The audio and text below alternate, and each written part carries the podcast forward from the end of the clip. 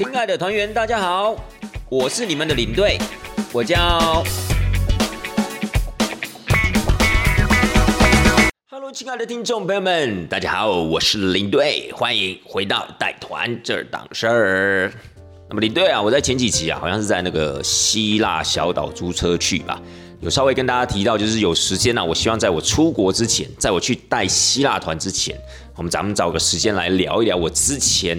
带家人去希腊自助旅行这样子的一个经验跟心得啦。那我觉得，嗯，今天本集的节目就非常的适合来讲一下，为什么呢？呃，因为后面也没什么时间，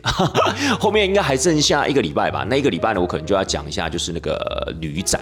我觉得那个旅展可能也蛮有这样子的一个内容可以跟大家分享的。哎，讲到旅展哦，我怕我等一下忘记，所以我就想说，哎，直接先跟大家提一下好了。我之前呃，好像在上一集吧，是不是稍微跟大家提到，就是说啊，我这个礼拜的周末啊，可能会去呃一个旅展去帮忙。但我后来发现，那个旅展其实好像也不是大家想象中的那种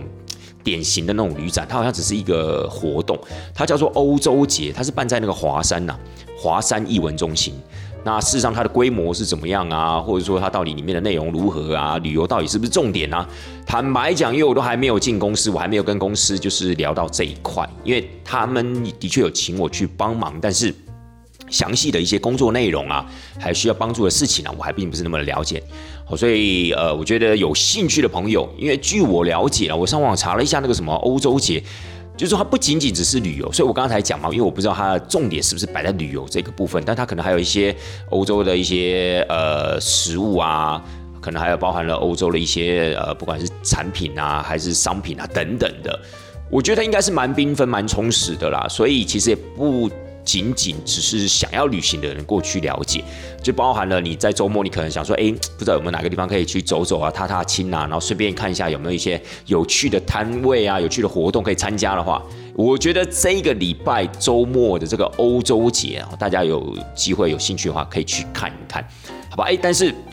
详细它到底有多大，就是它规模有多大，我还真的。不是那么的了解，所以 各位假设去啊，如果真的没有想象中那么好玩，哎，不要怪我，我只是给大家一个方向，好不好？我只给大家一个方向，是你也可以跟周边的一些景点做结合嘛，啊，比如说你可以去三创逛一逛啊，逛完之后呢，再去华山那个地方看看啊，哎，这个欧洲节到底是怎么一回事啊，好不好？那当然里面有讲到旅游的部分，因为毕竟我们公司在那边有一个摊位嘛，所以我想，如果你今天假设对这个欧洲旅游，可能在你呃今年甚或是明年有这样的计划了，哎，去了解一下也不错啊。对不对？好了，就是有关于这个礼拜就是这样的一个摊位、这样的一个活动的一个资讯呢，我稍微跟大家说一下，因为我答应大家，好像要稍微跟大家提嘛。然后，那下个礼拜的节目基本上大概就会讲我在那个地方帮忙啊，或是一些参与活动这样子的一个心得跟感觉，我就会摆在下一集跟大家分享。那所以只剩下这个礼拜啦，那我想说这个礼拜就跟大家来分享一下有关于希腊自助旅行的心得吧。咱们在深入了解这一块之前，哎，有几个问题，我觉得还蛮有趣的。或许我们可以在讲这个东西之前，来跟大家分享一下。哎，但是各位不用担心，绝对不是拖台前的问题，好不好？只是说啊，我们今天呢，呃，当我们要自助旅行之前，好，又或是当我们可能要打算带家人出去玩之前，我们可能会有哪一些问题？我觉得我们应该先要厘清一下，好不好？好，第一个问题就是为什么想要带家人？好吧，这个问题其实也算是把我自己的想法跟大家做一个分享了。可能很多人会觉得，哎，这个问题好像问的有点北蓝的，好像问的有一点点多余。那当然啦，出去玩当然想要带家人啊，不然嘞，对不对？哎，各位亲爱大家，你自己扪心自问一下，哎，跟你讲这个问题不容易哦。如果今天假设哈，不管你今天是出国也好，不管你今天去自助也好，哎，你想要带上谁，又或是你根本谁都不想带？你知道有些人自助旅行就是想要享受一个人的时光，就想要一个人放空，就想要一个人去探索这个世界，他就不想要有多余的打扰，不想要有多余的意见，不想要在行程中有多余的一些选择啊、礼让、包容等等这样的问题。就是我想去哪就去哪，我想吃什么就吃什么。老娘就是不想要走行程，我就想要带。饭店里面享受不行吗？对不对？所以很多人因为碍于以上的这些束缚啊、包袱啊等等，他就喜欢自己旅行。所以旅游不见得一定是会想要带人，也更不见得一定是想要带自己的家人。有些人可能会想说啊，我可能就带自己的好朋友啊、闺蜜，对不对？带自己的好兄弟这样子一起出去玩这样子。那家人还有分哦，家人还有分是哎自己的家庭，好，比如说我今天呃组织了一个家庭，我娶了老婆，我有了孩子。好，那我带了我的老婆孩子出去玩，这是一种；另外一种呢，诶，我带我自己的爸爸妈妈、亲戚朋友、兄弟姐妹一起出去玩，又或是我两个都带啊，我带一个整个大家庭出去玩，哇，那那当然这规模就更大了，那事前的准备啊，肯定要更详细、更仔细、更全面的，对不对？所以，亲爱的大家，你今天那个旅游对象，你要带上谁啊？这个其实一个还蛮值得探讨的问题的。所以呢，当你要决定要出去玩的时候，不管你今天是要参加团体也好，不管你今天是要自助也好，你会想要身边有个伴吗？那这个伴会是谁？好，我觉得这个是还蛮值得思考的。以领队我自己来讲的话，我觉得以我现在这个年纪，假设我今天要出去玩的话，我会希望带上我的父母亲。很简单，因为领队我没有自己的家庭嘛，我没有成家立业嘛，我没有娶老婆，甚至有自己的孩子，所以我当然就没有这一块的对象。那我的对象当然就是我的父母亲啊，我就想要带他们去走走看看，因为我不是那种很习惯一个人旅游的人，我是蛮喜欢有一个人时光的人啊，比如说自己窝在家里面啊，然后自己去做什么事情可以，可是你叫我一个人去自助旅行，我觉得那个稍显孤单呐，就是身边没有一个分享的对象，看到什么有趣的东西，哎，没有办法跟他讲说，哎，你看这个好酷哦，然后你也没有办法第一时间感受到对方也觉得很新奇、很好玩的那样的一个那个感觉。我就觉得有点孤独，所以我还是希望可以有人的。那当然，我是希望带上我的父母亲，当然也包含我的女朋友啊，甚至还甚至包含了他的妈妈等等，我都希望可以带上，然后我们大家一起去玩。我觉得这个对我来讲是非常有憧憬的。而且非常想要的，为什么？因为这个感觉很强烈的，多次的出现在我带团的过程中。每当我到了一个新的地方，看到了呃很很漂亮的建筑物，又或是呢，我可能吃到什么有趣的东西，然后体验什么有趣的活动，我都会心中有一个声音说：哇，要是我的爸妈，好，要是我女朋友，如果在现场的话，那有多好。所以呢，就是因为这样子一个种种的想法，让我有这样子的一个契机，就是我希望在我未来，好，包含就是其实这样的一个想法，在我出社会之后，大概就油然而生了啦。所以我觉得带家人出去玩呢，是很有意思的。对我来讲啦，就是我觉得第一很有成就感，第二呢，我觉得当他们感受到我觉得有趣的这些东西的时候。我会觉得很开心，我会很替他们开心，那当然我自己也会开心，好不好？所以呢，各位亲爱的听众朋友们，你们也可以想一下，对不对？你们如果今天有这样一个机会，有这样一个能力，你想要带谁出去玩？其实没有所谓的对错啦，因为旅游这种东西其实很主观的，每一个都有他自己的旅游价值观。有些人喜欢一个人，有些喜欢带伴，有些喜欢跟朋友，不喜欢跟家人。为什么？因为我听过太多太多的经验谈了，很多人带自己的家人出去玩，最后啊，大概都是。败兴而归，就是满怀的期望出去，哎，但是回来之后呢，通常都听不到什么样的一个好的评语。啊，就说什么哦，拜托我爸妈，他们真的很客人呢，比客人还要客人，他们好像搞了我今天好像我是来服务他们旅行社的人员，哎，我今天也是辛苦的做功课而已，好不好？而且我今天又不在旅行社里面工作，当然可能会有一些差错啊，当然我也不知道这里是不是很好吃啊，我还不是上网搜寻来的，然后问他们有没有意见的时候，他们又说没意见啊，没关系，你安排就好，那么辛苦，然后结果呢，在团上一堆意见，一堆废话。有时候可能甚至还会怎么样？还会念我，真是有够衰的。下次再也不跟他们出去了。所以这种东西在听很多。那有时候，当然你在旁边会会心一笑，然后也会会帮忙缓夹一下嘛。哎呀，你也知道家人嘛，有话直说嘛，对不对？所以他们也不是有意的啦。我相信他们也是念一念而已，对不对？当然在他们心中还是很感谢你的啊，还是很开心这趟旅程的啊。但是你知道。这些东西都是帮忙还家的，但是领队我自己还蛮庆幸的啦，就是我在呃筹划这整个呃东西的过程中，我鲜少出现这样的一个状况。当然可能因为我是旅行社的，然后我比较有经验，好，所以我觉得这是我职业上的优势啦，好不好？所以这是我会选择家人的原因。那你呢？好，我觉得你可以稍微的思考一下。再来，为什么要自助？因为你可能会想说，哇，领队，你你有时候你的家人，你带那么多家人出去玩的话，你为什么没有想要跟团呢？因为跟团你不是可以更轻松吗？对不对？因为如果假设今天你今天还带那么多人去自助，你还要订饭店、订机票啊、餐厅啊、景点啊、行程顺序的安排，哇，其实说一句实在话，搞得有一点像在工作的感觉。那为什么不干脆参团就好，让你自己也绕得轻松？其实我曾经有考虑过，但是我自己心中有一个坎，我过不去。就是呢，我觉得太多东西我不能掌握了，而且呢，当然也是预算的部分，因为我们今天这么多人出去玩，当然我必须要考量到每一个人的预算的标准，而且我也希望我可以呃有机会创造出一个 CP 值最高的行程，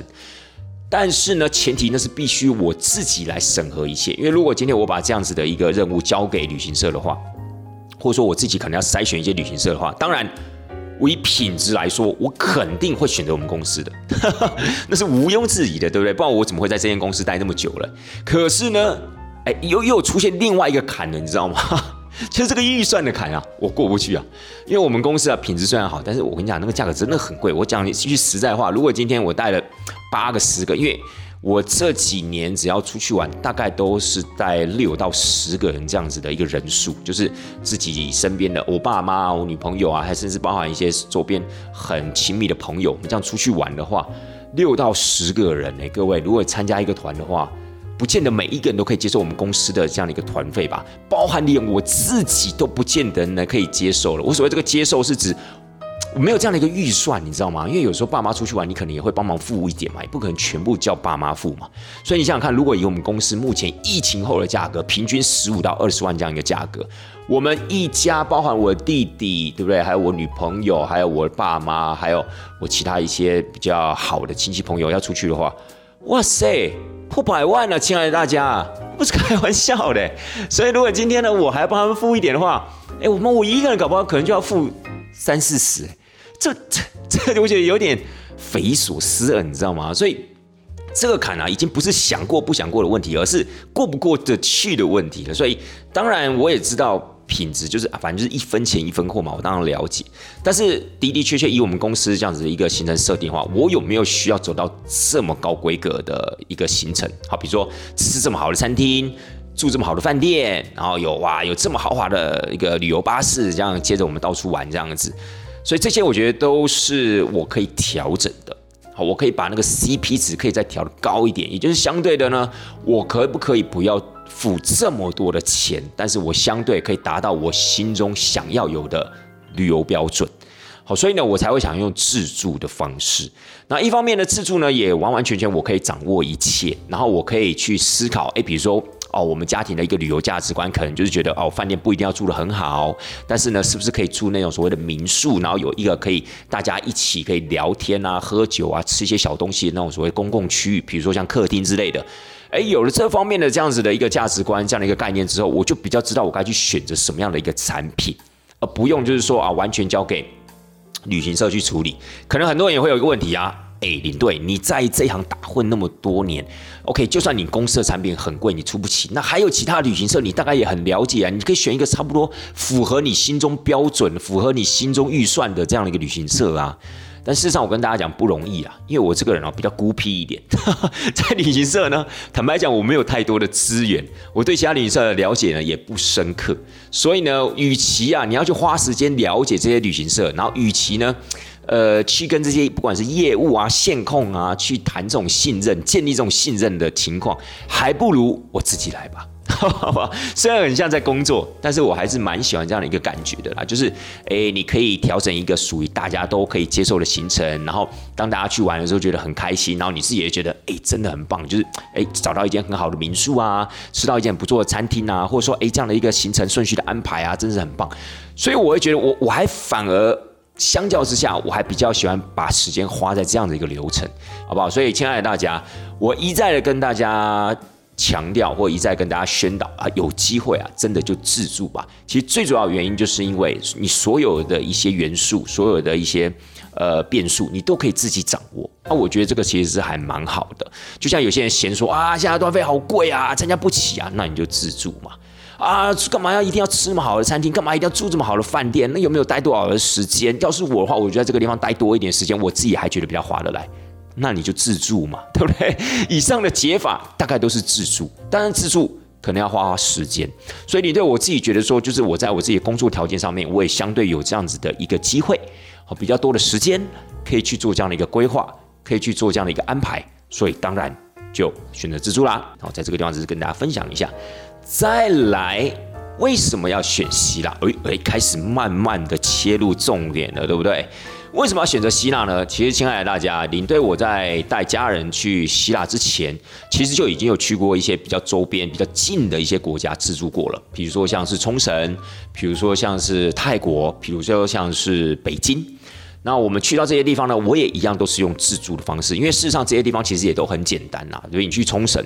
好，你冲绳的话，当然如果可以自助的话，咱们就开车自助，也比较方便，比较好玩嘛，对不对？再来北京，咱们语言都相仿，对不对？所以我们去到北京也没有什么英文的问题呀，而且我觉得民族性也好，文化也好，都还算是蛮相近的。所以其实，在自助旅行的安排上面还算容易。那去泰国那就更简单了啊！泰国其实没有什么很复杂的行程，去到那个地方就是吃吃喝喝加按摩、逛街买东西，不过就是如此，对不对？所以呢，我觉得。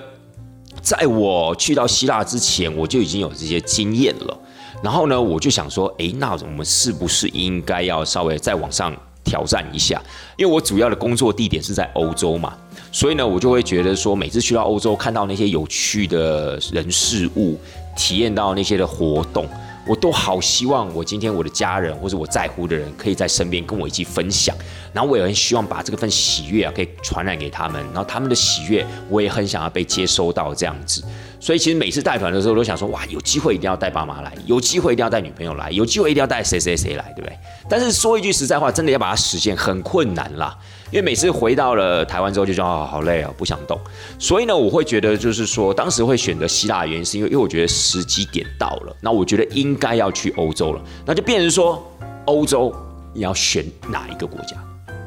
欧洲有这么多的国家，要选择哪一个？我那时候就想说，我觉得希腊是一个我去工作，就我去带团啊，相对比较多次的一个地方。然后呢，我觉得希腊它的国家有极大的一个特色跟特殊性，就是因为。它有所谓的爱琴海，它有爱琴海上的小岛，它够悠闲，它够美丽，很独特的文化，包含它的饮食文化也很有特色，而且也有历史，所以我觉得是一个相对很好的选择。因为其他的行程的话，有时候可能在交通工具的安排上面可能会相较比较复杂一点，但是因为希腊的行程可以悠闲，因为在小岛上的话，我们只要停留时间长一点，它就变成是一个悠闲的行程。那小岛上的一个接驳的交通呢，我个人又非常非常的熟悉。好，基本上呢，只要你把机票，你可以在该店的时候就把它订好了；船票你甚至可以到了当场再去买。所以呢，这一切的变数，这一切比较重要的变数，我都可以掌握的情况之下，我觉得希腊是最好的选择。而且相对的呢，第一次去到欧洲旅游自助旅行。呃，我还没有把握可以把所有的交通工具啊、饭店的这样的一个安排啊，可以安排的淋漓尽致，所以我觉得我可以先找一个行程可以相对悠闲的，每一个单点可以停留相对比较长时间、长天数的这种行程会比较适合，所以那个时候我就选择了希腊。好了，亲爱的大家，所以以上三个问题哦，包含了为什么要带家人，为什么要自助，为什么选希腊，我觉得你可以稍微的询问一下你自己。这样子呢，当你在准备的过程中，你比较不会有疑虑，比较不会自我怀疑啊！我真的要带我爸妈吗？我爸妈年纪这么大了，这样适合吗？好，我真的要带朋友吗？哦，我跟朋友好像也没有很熟，那到时候呢，会不会因为这趟旅程怎么样怎么样之类的？好，我说我要到底要去哪一个国家？我到底要参团呢，还是要自助？哎，这些都是很重要的问题。我希望大家你们在出去之前一定要。问你自己问的清楚。好，假设你是这一趟行程的一个一个主要负责人的话，你更要了解你自己心中真正的想法了，好不好？好了，那既然决定是希腊，我跟大家说，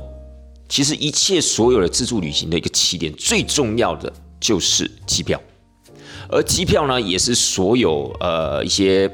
可以说在前置作业的准备里面呢，我个人认为是最需要先赶快决定的。我为什么会这样说呢？第一，因为机票呢，你越近时间，你离你的出发时间越近的话，基本上你有可能会买到更贵的机票，因为便宜的机票可能就被人家买完了嘛。尤其是你如果你是选择在什么旅游旺季出门的话，那更是如此。再来，我会觉得呢就是万事起头难呐。那这一个所谓的自助旅行这样一个行程来讲，其实我觉得最难的大概就是机票的问题。你只要机票定下去了，我跟你讲，那个基本上呢，大概就是就就是没有反悔的余地了啊。因为呢，你看这个机票通常啊，呃，订了之后大概两天之内都要开票。以现在的一个情况之讲的话，可能甚至搞不好一天之内你就要开票了。所以呢，基本上如果你没有想清楚的话，你是根本不可能会去买这张机票了，对不对？因为这个机票不能退啊。如果要退，一定要花很多的手续费等等的，你肯定也不会想要花。所以，假设你想清楚了，那就不要怀疑，赶快定下去。因为如果你不定下去的话，我跟你讲，你永远都不会开始做下一步。你懂我意思吗？你永远都不会开始想说啊，OK，那我们想要住什么饭店呢？我们的交通工具要怎么安排呢？是要租车呢，还是要坐火车呢？我们吃呢要吃什么呢？我们去玩呢景点要怎么安排？这些，如果你机票都还没有订的话，你不会有动力去做这些事情。好，你可能会去看，但你看完之后，你就觉得哦，好像还蛮有趣的，哎，去西亚玩好像还蛮好玩的。你永远不会开始真的很认真的去规划整个行程，一直要到你机票定下去之后，你就想说，哇塞，真的哎，我们要准备出发了，不是讲讲而已，不是讲假的。所以这个机票啊，坦白讲啊，是真的还蛮重要。但订机票呢，有几种方法，首先。你可以选择跟旅行社订，然后比如说你之前可能有跟一些旅行社啊有呃蛮频繁的一个来往的，好，你也蛮信任他的，那当然你可以请他订。那当然也会有一些比较大型的那种呃卖票的网站，哈，比如说像是易飞网啊、易游网啊等等的。那当然你也可以选择跟航空公司直接订，那但是通常啊大概都会稍微比较贵一些些啦。那通常呢，跟易游网或易飞网的话，你可能会觉得，哎，因为它会比较不同的航空公司，比较不同的价格，比较不同的飞行的方式，所以我觉得上面的资讯也相对比较完整一点。这个时候，您可能就会问我，哎，领队公下贼，那你是比较建议哪一个，对不对？咱们听你的节目就要听你的建议嘛，对不对？呃，其实我如果麻烦我的同事帮我处理的话，因为毕竟我是在旅行社嘛，所以如果我去麻烦我同事帮我处理的话。当然，我觉得那个信任的程度是最高的。好，因为我们今天要讲这个订机票的部分，一定会讲到说，哎，比如说价格，好，信任感，好，方便性。我们这一定要取其平衡，综合以上，我们选出一个最适合自己订票的方式嘛，对不对？但是以我自己来讲的话呢，我会觉得说，哎，我其实跟公司的同事订，第一，公司同事可能，当然我会给他赚了，我不可能说，哎哎，那懂书呢，你还你还还还要赚我钱哦，当然我不会那么的，不会那么机车啦，我一定会让他赚。可是当然，因为彼此之间情谊的关系嘛，他肯定也不会赚我太多。那当然，我有时候就会觉得说，啊，那这样子还要麻烦人家，其实也蛮不好意思的。然后再接下来，我要跟大家讲，就是说，你现在找旅行社订票呢，不见得会比你自己去买的便宜。以前很多人都会认为说，哇，这个如果啊要买这个机票的话，就叫旅行社帮忙买就好了，那个一定会比较便宜的。我跟你讲，现在不是，现在航空公司很拿翘的，亲爱的大家，有时候航空公司呢。呃，这个关这个关系哦，就有一点点哦，类似什么，你知道吗？就是还记不记得以前我讲到一个所谓的同业跟散客的角色？那对于航空公司而言，我们旅行社就有一点点类似同业的角色，就变成说他可能会呃给我们。旅行社一个比较低的票价，然后我们再卖给你，那看我们中间要赚多少这个样子。但是呢，呃，航空公司现在啊也不太需要同业这一块，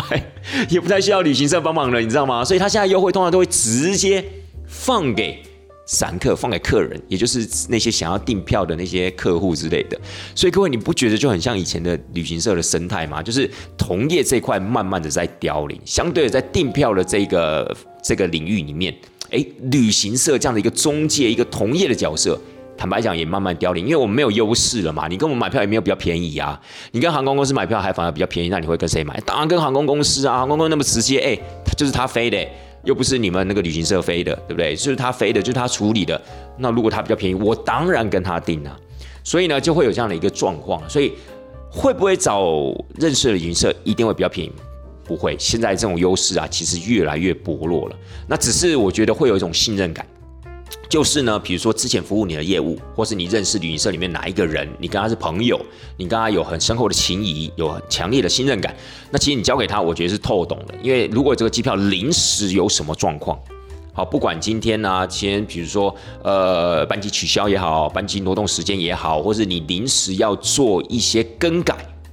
我觉得他都会尽力的帮你忙。我觉得这个才是呃中间最大的一个价值啦。就是你找到一个信任的人，说实在话，没事发生就没事。但一旦有一些连锁的事情发生的时候，哎，这一些你信的人，他就会发挥他的价值了。所以这个端看您自己。那我自己的话呢，我当时其实我去希腊的时候啊，我是选择啊请同事帮忙。但是呢，我后面的包含了我后来还带我们的家人去瑞士自助旅行的时候，我就是在易飞网上面订票了。为什么？因为我觉得就是第一。同事们呢，其实如果帮我处理这个机票的话，他们其实没有什么赚头。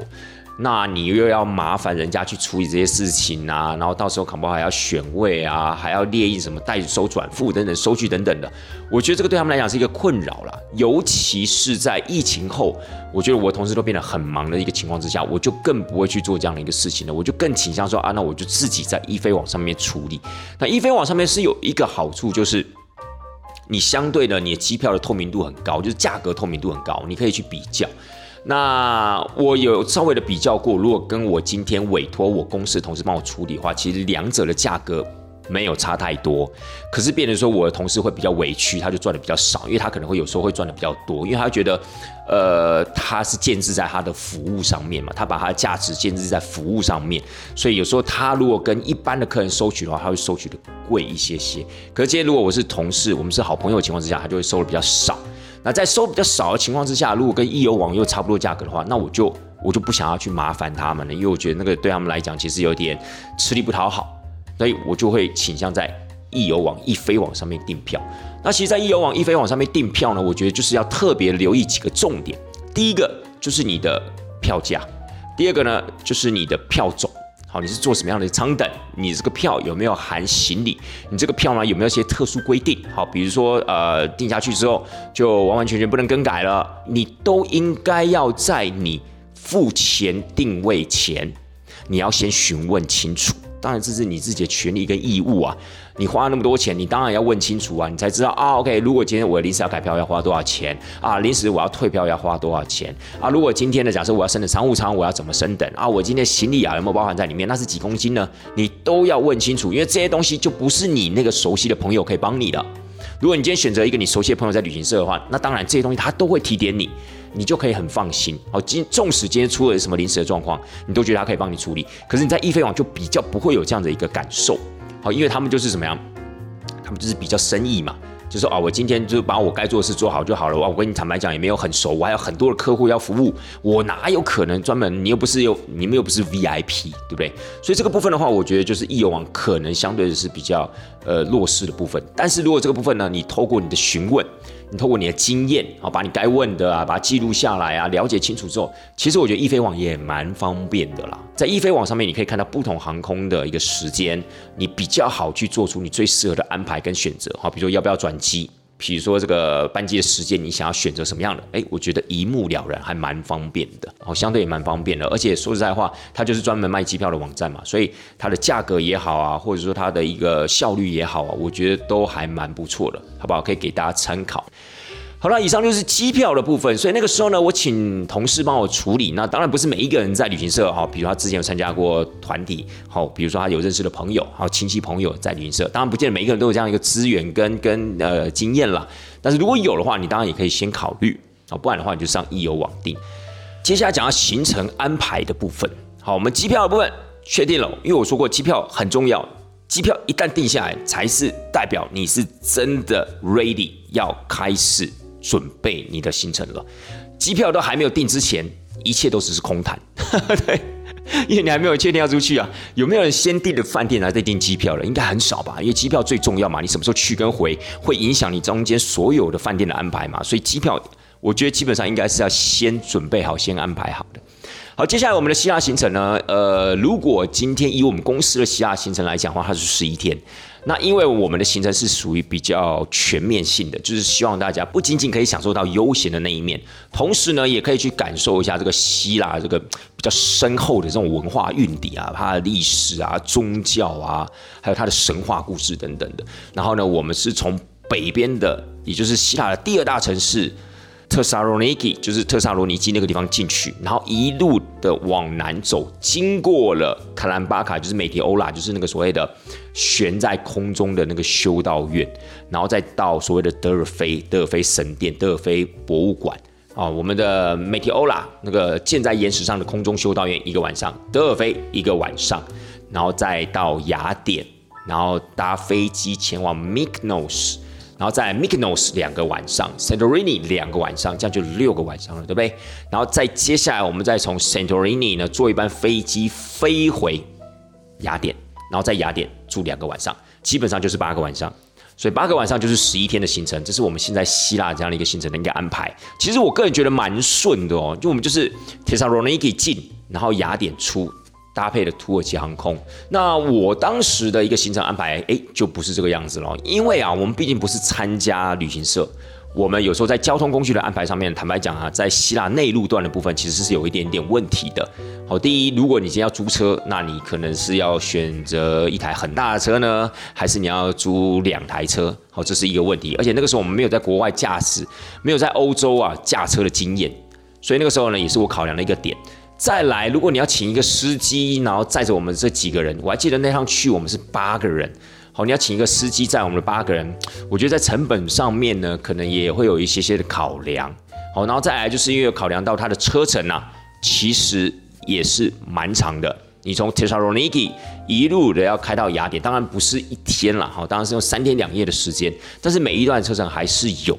所以那个时候我在想说，我今天带爸妈出去玩，我不希望啊，第一趟旅程，第一趟的欧洲旅程啊，就因为车程的关系吓到他们了。我也不希望说啊，带他们用坐火车的方式，因为坐火车呢，可能有时候，呃，以希腊的这样的一个火车的一个情况来讲，有时候还是会有误点的问题，甚至有停驶的问题，甚至有找不到火车站的问题。所以呢，我觉得这个部分我也不考量。所以那个时候我忍痛啊，把这个美提欧拉给去掉了。坦白讲，那个时候我有一点点挣扎，因为我觉得那个真的蛮壮观的。亲爱的听众朋友们，我会把那个美迪欧拉那个字啊留在我的这个节目介绍里面。大家有空有时间，如果你没有去过希腊的话，你可以上网去搜寻那个地区的影片。说实在话，我那时候真的很想去，因为我希望我的爸妈，我希望我女朋友可以看到那个修道院那个样子，然后看到那个地方的地形地貌。哇靠，真的是，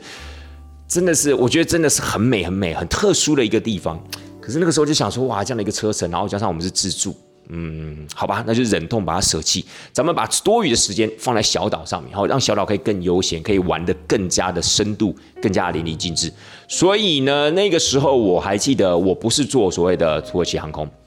因为那个时候我还记得啊，是阿联酋航空刚开始在台湾首航不久。然后我就想说，哎，那可以顺便的让我们的爸妈去体验一下这个所谓的阿联酋航空。对，因为那个好像是 A 三八零嘛，对不对？所以那个时候我还特别就是买了商务舱的机票，然后给我爸妈坐这样子，所以我就觉得哎还不错，就是可以让他们体验一下这个有趣的飞机。因为那个时候 A 三八零感觉都还没有到台湾过啊，然后这个是可以直接从台湾飞杜拜，然后杜拜再转到雅典，其实我觉得也不错啦。虽然说它时间真的还蛮烂的，蛮 鸟的。但是问题是呢，可以体验这样的一个 A 三八零的一个商务舱啊，我觉得那个时候啊还算是蛮新奇、蛮有价值的。所以那个时候我选的是阿联酋，好，选择是阿联酋航空。然后呢，我们就是雅典，好，雅典进。我还记得那个时候我去的时候啊，我还因为我在那个杜拜转机的时间很长，我还去办了杜拜的签证。然后呢，我们还去杜拜街上走一走，因为我带我的爸妈去看一下那个所谓的帆船饭店。哎，我觉得那个还蛮屌的。那个帆船饭店呢，其实。我觉得大家可能都有一个憧憬吧，就好像比如说你到了埃及，一定要看金字塔哦。你今天到了杜拜，虽然说凡人饭店已经旧了，但是你还是会想要看一下它长什么样子。我记得我带他们到市区逛了一下，然后去逛了一个 mall。然后那个梦里面还有很大的水族馆，然后那个时候我就发现，哎，我舅妈还中暑，因为太热了，你知道吗？那个时候的杜拜，我还记得那个时候好像是四月底五月初就已经中暑了，而且我们在那个地方大概只有半天的时间，我们是早上到，我差不多是大概凌晨凌晨五六点到吧，然后下午下午的飞机，所以那个时候呢，我们就差不多有半天的时间呢，在它的市区啊逛逛走走，其实还蛮好的。那我们到雅典其实已经是晚上了，那那个时候呢，我们就订了一个 A M B N B。好，我们就在那个地方就是待一个晚上，然后隔天再坐飞机直接飞到 Mykonos。所以我们的行程安排呢是当时在呃 Mik 呃雅典一个晚上，Mykonos 呢两个晚上。然后在 Santorini 呢待三个晚上，雅典待两个晚上，一样是十一天的行程。但是你就会发现，哇哦，领队你在 Santorini 待三个晚上，对我在那边待三个晚上。然后呢，我在 Mykonos 待两个晚上这样子，所以整个是差不多十一天的行程。那我们刚刚讲完了这个所谓的机票啊、行程的这样一个安排，好，最主要就是想要让大家知道你的整个行程的风格要怎么把它建立起来。当然，机票很重要，因为机票会牵扯到你去跟回的时间，然后也会牵扯到你有没有转机的问题，你有没有想要去安排你在转机的点有一个比较简单的半天行程或什么的。然后呢，你再去审核你自己这个主行程的一个架构，主行程的架构出来，哎，你差不多就可以开始找饭店了，对不对？因为呢，比如说，如果我在神头尼你要待三个晚上，在 Mykonos 要待两个晚上，这种待比较长天数的晚上，你就会想要了解一下，哎，我是不是要住一个比较有特色的饭店，或比较有特色的民宿？所以呢，我觉得要等差不多整个行程架构有了之后呢，你开始就可以思考。你的饭店呢？因为饭店其实也是一个蛮重要的一个预算，饭店呢应该是最主要的影响你整个行程预算的一个变数，啊，反而不是你的机票哦。你的机票只要早点订，好，又或是你没有太晚订的话，其实大概就差不多是那样一个区间了，好，除非你今天，呃，特别选择一些冷门的航空公司啊。转机转了七荤八素那样的一个方式啊，你可能会比较便宜一点点，否则差不多大概都是那样的一个价格，好，不会差太多。可是会差很多的，就是你的住宿。所以呢，最主要我会比较倾向自助的原因，是因为我可以去选择我自己想要的住宿环境啊，不见得一定是很高档的啊，不见得一定是要很贵的。当然也不是要住到很便宜啊，那种像什么青年旅馆那种也不是。所以饭店通常是在我做自助的时候要花最多时间的，大概就是饭店，因为你要找一个大家都喜欢的饭店嘛，然后又符合 CP 值的饭店，所以真的不太容易。那那个时候呢，其实我最主要是透过两个网站去找寻我理想中的饭店，第一个就是 a m b n b 第二个呢，就是 Booking.com，我就是用这两个。那个时候我还记得我在找 Airbnb 的时候，我觉得 Airbnb 有一个比较讨厌的缺点，但现在好像稍微改进了。我那时候在订的时候，在找的时候啊，Airbnb 它不会给你一个确切的地址，它只会给你一个大概的方位，我就觉得很讨厌，你知道吗？因为它这个大概的方位就让我不知道，哎，比如说它的地理环境啊，到底方不方便啊，适不适合啊，是在暗巷里面呢，还是在马路旁边呢？是在闹区呢，还是在还是在海边呢？等等的，我就觉得。有一点点的麻烦，所以有时候我也会透过 Booking.com 来做一个搭配。而如果这一间饭店在这两个网站上都有的话，我就可以比较有清楚的资讯。那 Airbnb 跟 Booking.com 他们其实都是，我觉得他们的网站操作上面都还蛮直觉，所以很方便。那只是说 Airbnb 呢，你对的是直接是所谓的房东，所以有时候呢，呃，我觉得它这个过滤机制，就是它这个审核机制啊。有时候可能不是那么的理想。那 Booking.com 它毕竟是比较成熟的，而且它很多一些服务的客户，而且它的一个服务的一个机制建立的比较完备，所以我觉得有时候可能你会相对的比较信任它，好信任 Booking.com。但 Booking.com 它上面价格就会稍微比较贵一点点。然后 Airbnb 呢，它上面有关于民宿啊、整栋包栋那样的选择就会比较多，比较多元。好，所以我觉得各有其优点，所以这两个网站我会搭配使用。比如说我那个时候抵达雅典的，我第一天的那个民宿，我就是选择 Airbnb，我就在 Airbnb 上面订到的啦。但是那个时候呢，我想说，因为我们就只是我们抵达的时候都已经晚上了嘛，我们抵达民宿的时候都已经晚上了，所以隔天早上我们又要一早就要出发去机场搭飞机，所以那个饭店那个民宿我就订的比较简单一点点，就比较阳春。好，就是没有这么大的那种所谓的公共空间，然后但是房间相对的舒适，然后大家也都可以住在同一个楼层里面，它是属于那种所谓的民宿啦，就是那种公寓民宿，只是说它相对比较阳春，但就便宜啊，我就觉得哎，我们今天晚上才进去。对不对？然后进去之后呢，我们行李稍微放一下，又要出来吃饭。吃完饭回去之后，有时差关系，又要早早就睡了，而且而且隔天还要去搭飞机。我有需要住到一个很高级的五星级饭店吗？没有必要嘛，对不对？所以这个时候我就会选一个哎便宜一点的，然后呢，甚至它还有含接送的机场接送这样的服务的这样子一个民宿，我觉得哎就很棒。所以当然这些东西都要花时间去找。所以第一天的民宿我的定位是如此，然后呢，隔天我们不是坐飞机飞到了 Mykonos 吗？Mykonos 的两天，我就是选择之前我在带团的时候我住过的一间饭店，它是属于一个中等价位的饭店，我个人觉得不错，而且它非常的靠近 Mykonos 的市区，而且呢，饭店有一个好处就是它会有早餐，它会有柜台，它会有服务人员，它可以随时解决你可能会发生的问题。那重点有早餐的话，当然你早餐也可以享受一个哎非常悠闲的哦，你也不用去。担心或者是寻找你的早餐要去哪买啊什么之类的问题，所以饭店是有它的好处，但是饭店的话，它基本上就是房间嘛，就是每一个人有一个标准间，公共空间可能还会有其他的客人，有时候你可能也不能大声喧哗，你也不见得找得到位置。但 anyway，我们在 Mykonos 的那个定位，我们就想说，哎，可以尽量的离当场近一点就近一点。然后呢，旁边还有很多的租车公司，我们还可以去租车啊，我们可以到其他像天堂海滩啊，或者其他的一些比较隐秘的沙滩。哎，我觉得这样就很不错。所以在 Mykonos 的岛上呢，我就不是住那种民宿，我就是选择那种一般的饭店。然后我自己住过了，我觉得还不错的。所以那个时候我们在 Mykonos 的两个晚上、三天两夜的时间，其实我们也有租车。哎，那个时候我爸还租了那个什么 ATV 哦，对不对？AT 那个沙滩车的。我跟你讲，那个时候我不在希腊小岛租车去，我不是有跟大家讲说千万不要租摩托车吗？但是呢，那个时候呢，我爸就觉得说，哎，没有骑过这样的摩托车，哎，感觉哇，在这种蓝天白云、沙滩这样的一个情况之下，就应该要骑这种沙滩车啊，怎么怎么还能把自己那个坐在那个汽车里面，那有什么意思？那不是跟台湾开车一样？结果他们就这样骑了一天出去之后，下次再也不敢了。我跟他 到了 Santorini 的时候。就租车，绝对租车，绝对不会去租那种哇，在外面晒太阳那种机车。第一天就晒伤了，亲爱的大家，你知道吗？那个太阳有多大？我跟你讲，那个骑不下去的啦。更不要讲说你今天骑着车在那个地方搞自助，所以你有可能可能在什么中早上十点到下午两点，你有可能在外面闲晃的情况之下，我跟你讲，那个不仅仅是晒伤的问题，那个还会中暑，那会脱水，那个引申出来的问题很多。但老人家你也知道嘛，老人家有时候就不服老嘛，老当益壮了，对不对？就应该让他们尝试一下。我还记得后面好像是我们把那个车骑坏了，我还是记没错，因为那个时候我有租一台车，因为我觉得这个一定有很大的风险，搞不好骑到一半不想骑，那怎么办呢？那只能弟子扶妻老了，就是咱们这些年轻人去骑了，不然怎么办呢？所以我还记得我是后来是我们把这个车骑回来，然后我的爸他们就坐到这个所谓的车上吹冷气，你知道吗？他们在那个时候才知道哦，原来这个。经验啊，这种东西还是还是得听年轻人的，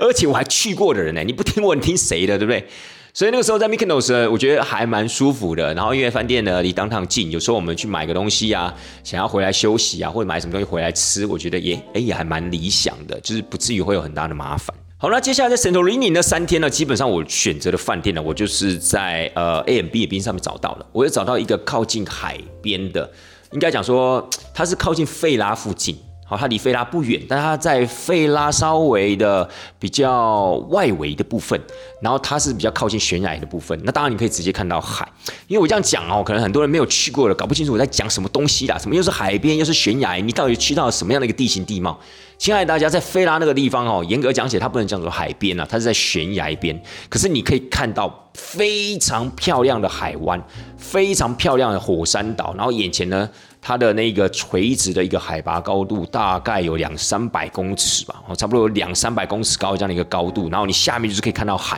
然后它有很多的那些饭店呢，都是盖在这个所谓的悬崖的边上面，当然很安全啊，没有问题，它就是盖在这个悬崖边上面，所以你可以直接的，搞不好从你房间的门口就可以直接看到那一片湛蓝的海洋，真的非常非常非常的漂亮。其实那个时候。我到希腊带团的时候，到 Santorini 的时候，坦白讲，我就是很希望我身边的人可以看到这样的一个爱琴海的美景，因为那个真的太值得了，太有价值了。那当然，在工作的时候，你会觉得很遗憾的是啊，不可以跟家人或者身边在乎的人分享，很可惜。当然，你就可能跟团员讲说，哇，各位，你看你们多幸运，可以跟你们身边的人一起享受眼前这片美景。真的，各位，你们要惜福啊！真的，各位，你们要珍惜啊，对不对？那我一直就希望说啊，有一天我也可以带我的爸妈，带我的的女朋友啊，去看到我眼前所看到的这一片，哇，那真的那那一趟的旅程其实真的很有价值。因为那个时候我们在 A M B 的 B 上面，我就找到了一间就在悬崖边的这样的一个饭店。那当然价格稍微贵一点，但我觉得值得啊，因为我们要住三个晚上啊，而且那样的一个景色无价，真的。其实坦白讲啊，到了圣托里尼之后，你也不太需要去硬要逛街啊，还买东西什么之类的，你就是要感受你眼前那个爱琴海这样的一个。风情，去感受你那面前那个湛蓝的海洋，然后告诉自己，哇，这真的就是爱情啊！这是真的跟咱们的台湾海峡，跟咱们的那个什么太平洋就是不一样。对，尤其是在西半部啊，对不对？西半部。我们这黑水沟不是叫假的，这看过去就是黑黑惹惹那样的一个感觉，跟人家那个爱琴海哇，真的是说实在话没得比啦。但是我觉得这个是因为呃地形的关系，因为地中海毕竟是内海嘛，那爱琴海又是内海中的内海，所以相对它比较平稳哦，真的是那个海面啊，就平稳的有如一面镜子。哇，那个感觉真的是很难跟大家解释。各位，如果你们真的有想要去了解我心中这个感觉的话，其实网络上有太多影片可以看了，但是也不要看太多，看太多你就麻痹了。你一定要告诉自己，不行，我一定要亲眼到现场看。我觉得这个才怎么样？这个才有价值哦，这个这样才有这样的人生才有价值啊。因为如果你说啊，我一定要看完就好啦，我就知道了啊，原来爱琴海就是这么蓝啊，这是真的还蛮漂亮的。No No No，你一定要现场去到那个地方，那个整个氛围、空气。还有那个整个文化的那样感觉，我觉得那个整个加成在一起啊，那绝对不是一个你坐在沙发上看电视就可以感受的。相信我，绝对不是。你一定要亲自到现场。不管你今天，呃，现在有没有这样的一个预算，但是你可以给自己立一个目标嘛。好，比如说我两年、三年后我一定要去希腊一趟。好，那如果你觉得真的参团太贵的话，或许你可以参加一个比较便宜的团，也或许你可以采用自助的方式，对不对？但是我觉得你亲自踏上那个土地，亲自看到眼前那样一个景色，是完全不一样。好的，回到我们这个主题，所以那个时候呢，我在神头林尼这三个晚上，我就在 Airbnb 上面找到了，而且它还有港口接送哦。为什么？因为那个时候我从 Mykonos 到圣托伦尼我是搭船，然后那个时候搭船呢，其实我是抵达之后，我再去，我是抵达 Mykonos 之后哦，我抵达 Mykonos 之后，我再去买后天的船票，后天的船班。还是买得到，亲爱的大家。所以呢，其实基本上啊，这个船啊，因为它有蛮多的船班，它一天呢，大概光早上可能就有不同的船家，船的大小可能也不太相同，然后有不同的时间，大概就有两三班船，你绝对可以买得到票。好吧，我们那个时候一行八个人都可以这样买到了，只是说你一定要记得哈，比如说你一抵达的时候，你就要先去买票。那当然你心中要有一个想法，你什么时候要离开？然后呢，你大概想要坐慢船还是快船？因为慢船呢可能要坐到呃两个小时以上，那快船的话可能不到两个小时就到了。所以呢，我会觉得你就可以端看你自己这样子的一个情况。好，有些人坐慢船，他就想要感受那个爱琴海航行在爱琴海上面那样一个感觉啊。那有些人想要坐快船，就想说啊，算了，我想要赶快到圣托里尼，我想要赶快去感受那个岛上的感觉。所以这个每个人不一样。所以坐了船之后到圣托里尼，然后圣托里尼待三个晚上之后呢，我再从圣托里尼呢坐一班飞机飞回雅典。所以其实我在这一趟希腊自助旅行里面呢，我有两段中段的飞机，一段从雅典飞到 Mykonos，另外一段从圣托里尼。飞到雅典，其实跟我公司现在设定的还蛮像的，只是我舍去了的那个希腊半岛本岛里面的一些景点，那我把比较多的时间放在就是爱琴海上面那些小岛，那就端看你自己想要营造出什么样的一个旅游氛围嘛。你想要找悠闲一点的，还是你想要走比较探索一点的，那就看您自己了。当然有时候你必须要做一个取舍，没有一个行程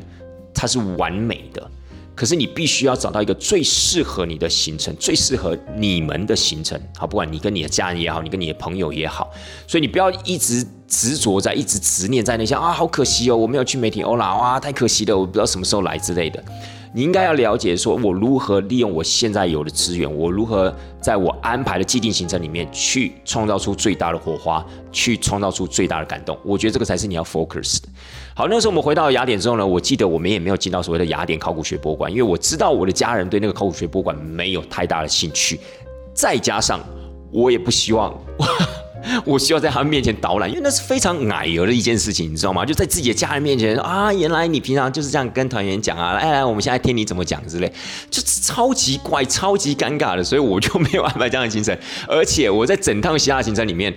我大概只有只有在一个地方，我被拱说啊，你都怎么跟团员介绍？你要跟我们介绍一下，对不对？你是领队耶，然后我们来这个地方看到这个东西，当然就是要了解一下，你要跟我们讲一下。我记得那是发生在雅典啊，因为其他在我的行程里面，包含在呃 Mykonos、在 Santorini，其实都不太需要讲解了，因为在岛上呢，其实就是你你光感受都来不及了，你根本不会想要去听一些什么古迹啊、宗教啊什么之类的。可是回到雅典的时候，它就蛮多的古迹，你在路上、在街上就可以看到那些形形色色的古迹啊、神殿的遗址啊等等。我记得我就有讲了一小段，我真的觉得很尴尬，好险我没有安排那个什么雅典考古学博物馆。但是如果站在旅行社的这样的一个定位上面的话，那当然雅典考古学博物馆是势必要放进去的，对不对？除了领队之外，他还会安排一个。非常专业的一个博物馆导览人员，当地人哦，会一同协助领队啊，来跟大家讲解我们在博物馆里面看到的那些文物。但是当然，因为我觉得你是自助旅行的关系的话，你就不需要去执着在一些。呃，既有的景点上面啊，每一间旅行社都安排这个博物馆呢，那我们是不是应该要把这个考古学博物馆安排在内？不一定，no no，看你自己想要的。如果你今天你跟你的朋友，你跟你的家人，哎，是对这种考古啊、文物啊有兴趣的，那当然要安排啊。如果你们没有特别有兴趣的话，那何必呢？对不对？何必一定要花时间在里面去去去过一个你们可能会觉得无聊的这样一个景点？没有必要嘛。那你还不如去花多一点时间去吃一些雅典当地的餐厅，花多一点时间哦，去雅典买买东西。所以呢，我觉得以上，我只是要跟大家分享一下，就是说，在自助的过程中，其实它最好玩、最有乐趣的，就是你对行程的掌握度。你可以选择你想要的饭店，你可以选择你想要的预算，你可以去选择你想要吃的餐厅。说到餐厅的部分的话，可能有一些听众朋友你会想说，诶，那领队你刚刚有讲说了你的机票啊，还包括你的。所选择的饭店啊，等等的，那你都怎么选择你的餐厅？其实餐厅的部分，我倒是觉得它还蛮容易的，因为事实上呢，其实你可以找到蛮多有特色的餐厅，但前提是，比如说你饭店的位置啊，或者说你要呃从各个景点要前往的一间餐厅，是不是那么的方便？那我不认为说哦，你每一餐可能都要进到餐厅吃饭，而且可能都要吃很好的餐厅，然后可能都要花时间去预约啊什么之类的。我倒觉得不用，但可能到了当地，你可能去找一两间餐厅，然后比如说，诶，是真的很推荐的。然后你可能在网络上收集讯息的时候啊，做功课的时候啊，也有看到有人在介绍这间餐厅。那当然，我觉得你可以吃吃看。但除此之外呢，我会比较建议大家。如果假设你采用自助的方式的话啦，事实上，其实如果你真的是租那种，比如说呃整栋的民宿，又或是公寓式的民宿，我相信它都一定会有它的一个厨房设备。我觉得你们就可以，比如说去超市，当地的超市去买一些东西回来料理。诶，我觉得这也是蛮好的一个经验，因为反而是这种经验呢比较难得。